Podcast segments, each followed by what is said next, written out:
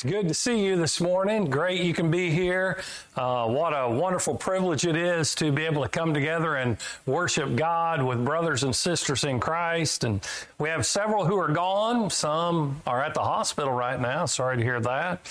Uh, some are traveling. Some I'm not sure where they are. So just to reach out to them and uh, encourage them. And it's just so great to have you here and great to have uh, visitors with us today.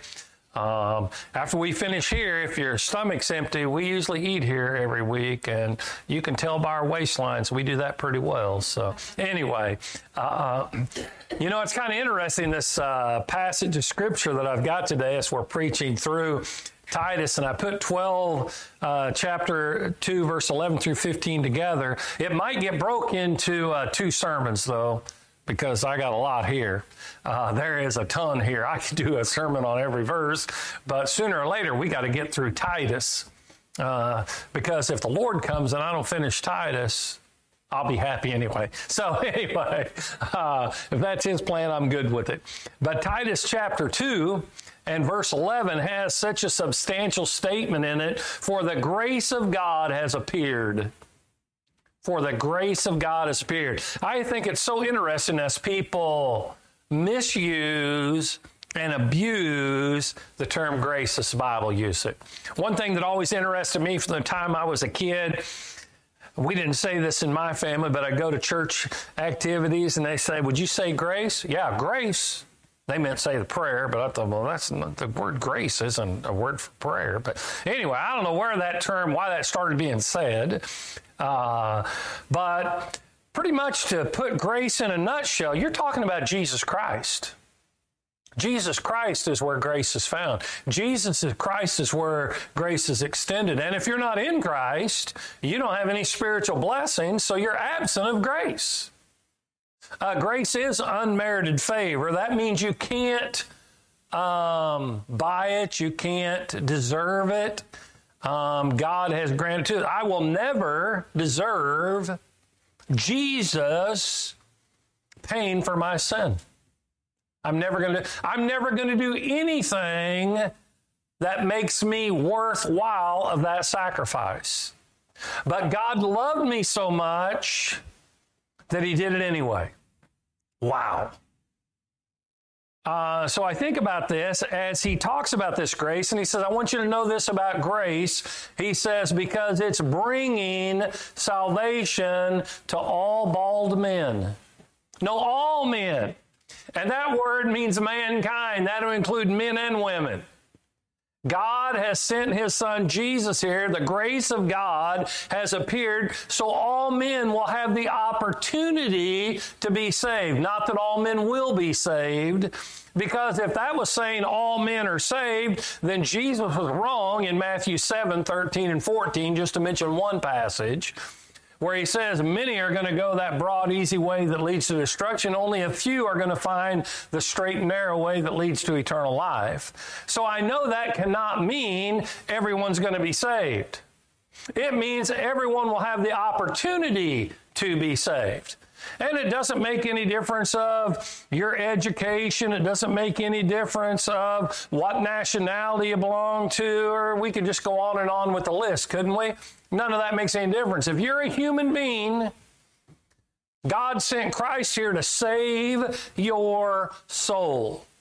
If you don't take advantage of it, do not blame God. Now, I do know that he has some stipulations on what we must do to receive it, but that's pretty common, isn't it? It's pretty common to have some stipulations on things. Sometimes, if you go to a bank to cash a check, if they don't know you well, they're going to ask to see your ID. You don't have any ID? Well, this check's run out to me. I can't help it. If you don't have ID, we're not cashing your check. Why have an account here? I'm telling you, if you don't have ID, we're not cashing your check. You can yell and scream at it all you want. You know what? You're just going to have a sore throat and look a little foolish and still walk out with a piece of paper and no cash because there's a stipulation. Well, God put stipulations on how to receive that salvation. We don't have time to cover all that today. See, I say I could easily in verse 11 spend the whole sermon in verse 11 because it's so powerful. But I think about this bringing salvation to all men. How great it is if you're lost to be saved. I've never really been lost in any physical form. I've maybe taken a wrong turn, had to backtrack, maybe got in a situation, man, where in the world am I at? Had to figure out how to get out. But I've never been in a situation where I just thought, I just will sit down here because I'm going to have to wait till someone comes get me because I don't know how to get out of here. But that would be frightening.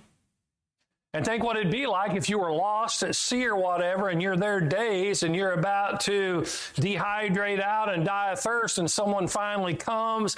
I tell you what, you are going to feel, and rightfully so, that you owe them your life.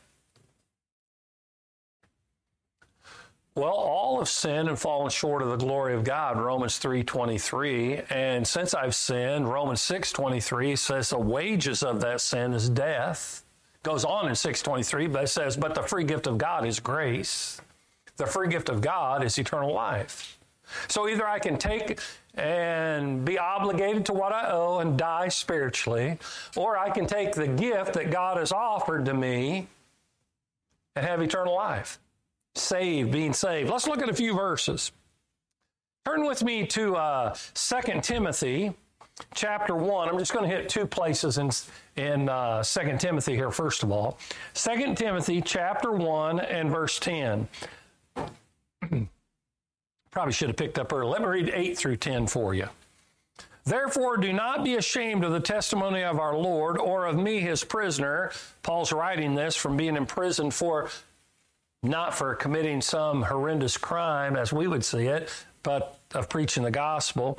But join with me in my suffering for the gospel according to the power of God, who has saved us and called us with his holy calling, not according to our works, but according to his own purpose and grace, which he has granted us in, that's an important one, Christ Jesus from all eternity. But now has been revealed, hmm, now has been revealed by the appearing of our Savior Christ Jesus, who abolished death and brought life and immortality uh, to light through the gospel. Wow. Christ has brought about through the gospel salvation. We have that plain gospel message. The word gospel just means good news. The good news of salvation, the good news that here's all it takes to become a Christian. I don't care what anybody else says, I know what the Bible says. First of all, you got to hear what the Bible says, or you can't have faith that pleases God. Romans 10 17. So then faith comes by hearing, and hearing by the Word of God. So you have to hear what the Bible says. Um, and then you have to believe what it says about Jesus Christ being the Son of God and paying for your sin. Many passages on that, I guess. Uh, just to mention one real quick, I might mention Mark 16 16, he that believes and is baptized shall be saved, and he that disbelieves shall be condemned. So, belief is also one of those things hearing and believing. And then confessing Jesus with your own mouth, just like Romans 10 9 and 10 says, with the mouth, confession is made unto salvation. So, just real quick, you have to hear the message from the Bible, not just because your mama said so hear the Bible, what it says about Jesus Christ, believe that, where it changes your life, and you confess that. And then one must repent. Jesus said it pretty plain in Luke 13 3 unless you repent, change your ways. Unless you repent, you will all likewise perish. Woo! Repentance demanded, isn't it? And then one must also be baptized to have one's sins washed away, Acts 22 16 says. That's the plain, simple way. There's many, many more passages I could throw at you, but I'm not going to do that. If you have a question about it, ask me later. But that's what it takes. The world and religion, as it calls itself, I would call it false. The world and religion tells you there's all kinds of scenarios. That's not possible. Jesus says in John 14, verse 16, excuse me, John 14 and verse 6, I am the way, the truth, and the life, and no one comes to Father but by me. So there's not 14, 15, 16, or a thousand ways to get to heaven. You know how many ways there are to get there? You know why that's so? Not because Kendall said so, because Jesus said so. That's plain and that's simple. Turn also over here in 2 Timothy 2 and verse 10. 2 Timothy 2 and verse 10. Again, let me back up to verse 8 before we get to verse 10. Sounds like I'm getting something pretty common. Back up to verse 8. Remember, now let me ask you something. Before you can remember something, you must first know something, right?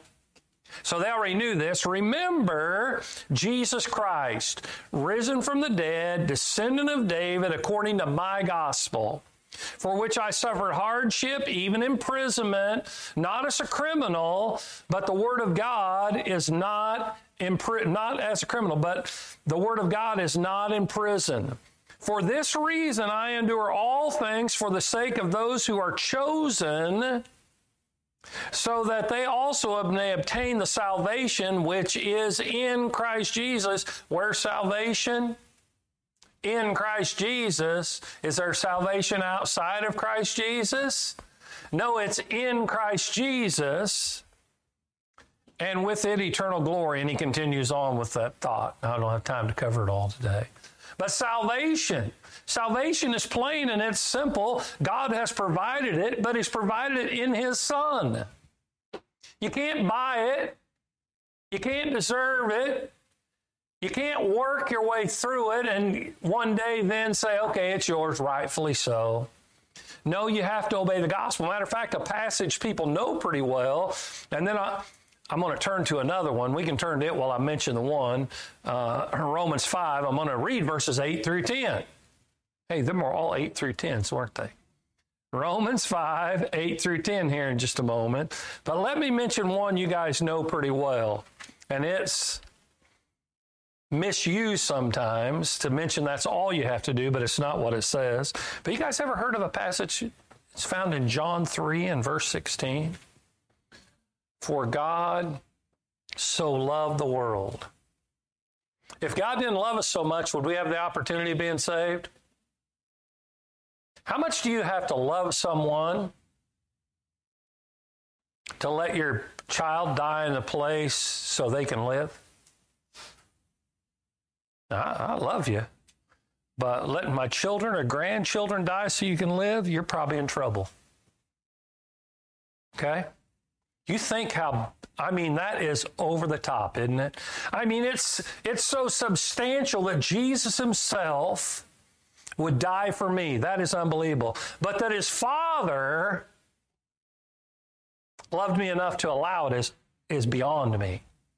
For God so loved the world that he gave his only begotten Son, so that whoever believes in him should not perish but have eternal life. God want us saved? How can he prove that more than giving his own son? So no matter what it costs us, I got off cheap, right? You think about that. So when I read about this, this grace has appeared bringing salvation to all men. That's so important. Here in Romans 5, starting in verse 8, I like this passage a lot. I could spend the next three hours in this passage. you guys say, oh no.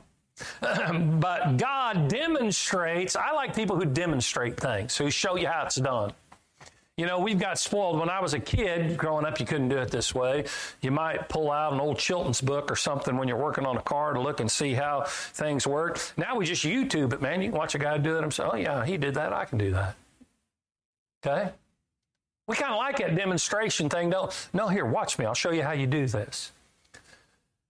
I've always told a few doctors I know I'd like to go watch you do some of this sometime. I'd like to come and watch you do open heart surgery because I think if I watched you once, I could do it. I don't think they'll let you. But anyway, you know, you show me how to do it, I think I can do it. But uh, I'm one of those people, oh, yeah, I see, you know, I can do that. You know, demonstration's a big thing, isn't it? There's a lot of people like to run their mouth and tell you how it's done, but it's a whole other thing when they show you how it's done, isn't it? Well, let's see it. Well, now, now, oh, talk's cheap. God demonstrates his own love towards us, and while we were yet sinners, Christ died for us. Now, let me ask you something. Did I turn to God first, or did God give his son first? Let me tell you what, God didn't wait to see what you would do. He did what he had planned before the foundation of the earth and then gave you an opportunity and me an opportunity to do the right thing or the wrong thing. We have free will. I don't have to do it. I don't have to obey God. I don't have to keep his commandments. I can go straight to hell if I want. I can do whatever I want. Now, some people think I can do whatever I want and still get to go to heaven. Well, the book don't work like that. And God's promises don't work like that. See, you're not entitled. We live in an entitlement society now. You're not entitled to heaven. I'm telling you, people think they're entitled to heaven. You are not entitled to heaven. You know, some people that were raised like I was, going to Bible class church from time you're a little kid before you can ever remember, and your parents brought you all the time and raised you up and learning these things, and you, you grew up with generations in the church and everything. And if you don't watch out, some people that grew up with me, they started thinking they kind of earned it. I'll tell you what you earned. Your sin, you earned hell. And if you want what you earned or what you deserve, you're not too bright. I'll take what God did by His grace appearing and bringing salvation even to me. You know, and one thing when you think about that, when you think about this whole thing of what it says about salvation, it, the better you grasp it, the better you realize I don't have the right to look down my nose at anybody because I'm no better than any single person on the planet. I tell people a lot, tell members of church a lot when I go hold gospel meetings and stuff. I start with this point, and some people really have a hard time with it. But I tell them, you know, the only difference between us and every other person in the world Oh, and they'll start thinking all kind. One thing. One thing's different about me than them, and that's forgiveness. I don't deserve it, but I get it, and I know how they can get it too. But I've I've sinned just like they've sinned. I deserve what they deserve, but by the grace of God, and the salvation that has been brought in Jesus Christ, I don't have to get it. Neither do they. I'm thankful that someone shared that with me and I was able to obey it. And I'm going to do everything I can to stay in Christ where salvation is. You try to jerk me out, I'll, I'll go down kicking and screaming, man.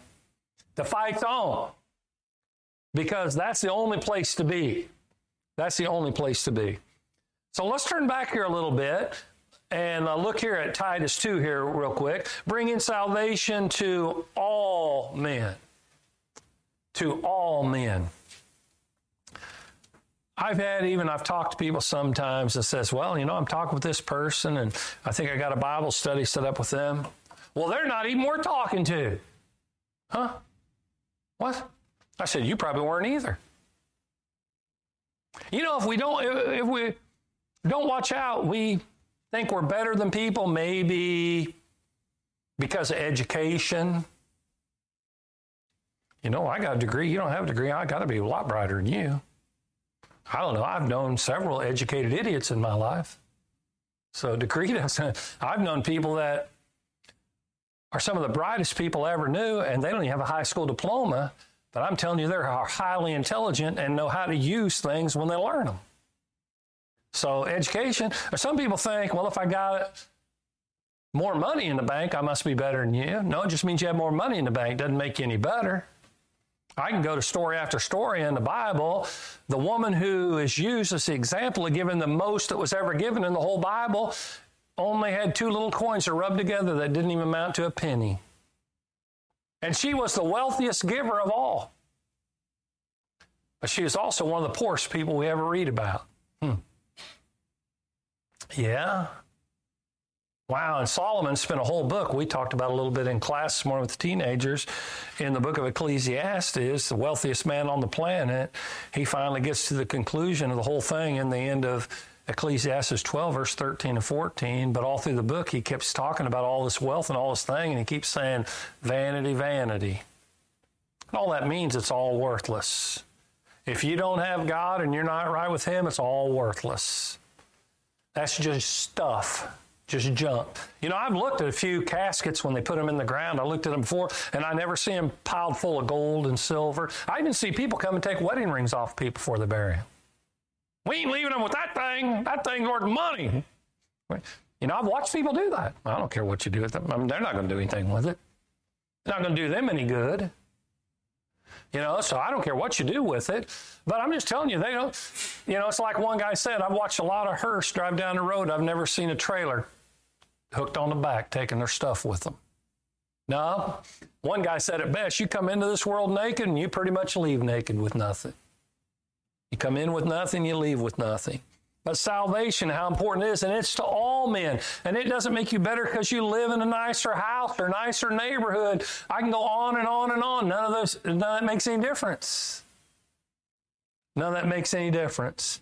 Turn with me over to 1 Timothy chapter 2. 1 Timothy 2, verses uh, 13 4. I got to get at least to 11 and 12 today, okay, no matter what. 1 Timothy 2, 1 Timothy 2, verses 3 and 4. This is good and acceptable in the sight of God our Savior. I like that. This is good and acceptable in the sight of God our Savior, who desires some men, oh, it doesn't say that? All men to be saved. How many people does God want saved? All of them. How do you do that? You come to the knowledge of truth. You know, I've had people tell me all kinds of things about the Bible. Well, Kendall, you don't understand. That's an old dated book. It doesn't it doesn't apply today. Hmm. Well, it does say uh, the God, Word of God abides forever. So it's not like it's not like other books. Um, I've had people tell me, well, you know, that's just a book of fairy tales. I never read in the whole Bible once upon a time. It's written in a time space dimension with people and things so specific, it's unbelievable. Written by about 40 men over a couple thousand years, and not one contradiction between 40 men written over all those years. You tell me any man men ever figured that one out. It's the Word of God and so when you look at this and see that he says here in verse 12, in, excuse me, here in verse 4, for them to come to the knowledge of truth, they got to come to know what he says. They can be saved. They got to study the Bible. Well, I think it, it doesn't matter what you think. You know, I've said before, and I'll say it again. I still, re- well, I don't remember the exact time, but I remember uh, the scenario when I saw that bumper sticker the first time. It says, God said it, I believe it. That settles I said, Amen. I drove a little further. I said, You know, not really Amen. If they left the center line out, the middle line out, it'd be Amen. God said it, that settles it. No matter who believes it or disbelieves it. doesn't make it right because you and I believe it. If we've got a brain in our head, we will believe it. But God said it, and that. You know, my dad was kind of like that when he was raising me. For some reason, he thought since he was a dad, he got to make the rules. He thought he got to decide when I'd come home. And if you didn't, it didn't work out well for you. And you know, we had a set rule in the house I grew up in. Now, we didn't eat, just so you know, we didn't eat breakfast, lunch, and dinner where I grew up. Lunch was something rich folks do. We did breakfast, dinner, and supper. And so supper was served at our house at 5:30 every day, every day. And I'll tell you the set rule at the house I grew up in, there were six of us kids. And even when I was a teenager, you rolled in, if you weren't there for the prayer at 5:30, you didn't eat the meal. People say that's not fair. Take it up with George. That was my dad's name. Because he's going to say, whether you like it or think it's fair or not, that's how we do it in this house. And so, you know what, man, I come sliding in there a lot. Woo, slide in there, look at everybody. I'll lead the prayer. You know, I just, I'm good, man, as long as I got here before they led the prayer because I'm planning on eating. So I knew what the rules were, and I knew if you didn't make it, there was no way you were going to eat that meal. People say, well, my mom knew. No, that was how it was. That's how it was going to be. And so you look, we just have to think and see what the Lord has to say Turn with me to another passage over in 2 Peter chapter 3 and verse 9. 2 Peter 3 and verse 9. This is a big one. The Lord is not slow about his promise. The Lord's promised to come back, and it's been 2,000 years. You know, sometimes, have you ever had someone make you a promise and you never knew they never planned on fulfilling it? The Lord's not like that. But the Lord also doesn't work on your schedule. You know, sometimes, you know, Lord, you pray for patience. Lord God, give me patience right now. We impatiently ask for patience. You know, I always told people, I look at that patience. You know, that comes through trial. I'm not praying for patience because you get trials to build patience. Forget that. Uh, so, no, you look at that and we see that as we read in this passage, he's not slow about his promise as some count slowness, but is patient towards you. Has God been patient with you? If he come back today, whether you're right with God or not right with God, has he given you opportunity? Has he already given you more than you could ever really ask for? He's not wishing for any perish, but for all to come to repentance. Repentance. I'm going to tie this all up here today, and next week we'll, Lord willing, pick up with the rest of this. But He's bringing salvation to all men. And it's offered, but as we see here in 2 Peter 3 and verse 9, it, God demands repentance. I say something quite often, and I might even hit on this in this afternoon's lesson a little more. Um, you know, I've talked with lots of people in my life and studied the Word of God with lots of people and had the blessing of being able to immerse, baptize lots of people into Christ in that watery grave of baptism. And you know, every person I ever did that to, and me included, we all have a past. I have some things in my past I am totally ashamed of. How about you? I have some things in my past I just soon you didn't know about. Now, because of the grace of God and the blood of Jesus Christ and salvation and obeying the gospel, before God, those things have been forgiven. And He doesn't hold those against me. Now, some people might still hold them against me, but God doesn't hold them against me. Now, all I can do is show people I'm changed. I'm not that way anymore. And you know, you think about things you've changed in your life. There can be all kinds of things we've changed in our life. Maybe, you know, I think when I was young, maybe I didn't always use words I should have used, and but I don't talk like that anymore. That's not me. I changed that a long, long time ago. I changed that. We've always got to make changes, don't we, to become more Christ like? Well, repentance, that's what repentance is. I'm not going to live my way anymore. I'm going to live for Him. And you know what? Even once I become a Christian and baptized, sometimes, do you know, sometimes I still mess up and fail and fall short of the glory of God? And I just have to own up to it and ask for God's forgiveness. And it's amazing. He'll forgive me again. But I have to be sincere about my repentance. I can't claim repent. I'm, you ever met people who tell you they're Christians, but they live like the devil? That don't work. Do you know typically, I just want you, you guys all know what a goldfish is, right? I'm pretty sure you're all that far along. You know what a goldfish is. You bring a goldfish home, you put him in the sofa, he's swimming along here. You know, healthy goldfish, you know what they do? They swim around. You know, if you come the next day and he's belly up floating, oh, something wrong with him. Because healthy goldfish swim. Did you know that? Listen to this healthy Christians change from their past too. They're people of repentance. If you're here today and your life is not right with God, don't leave here without making it right. If you have questions, you want to look some things over, if you're ready to put on Christ in baptism, if you want to come and confess sin and ask for the prayers of the church, if we can help you, please come as we stand and sing.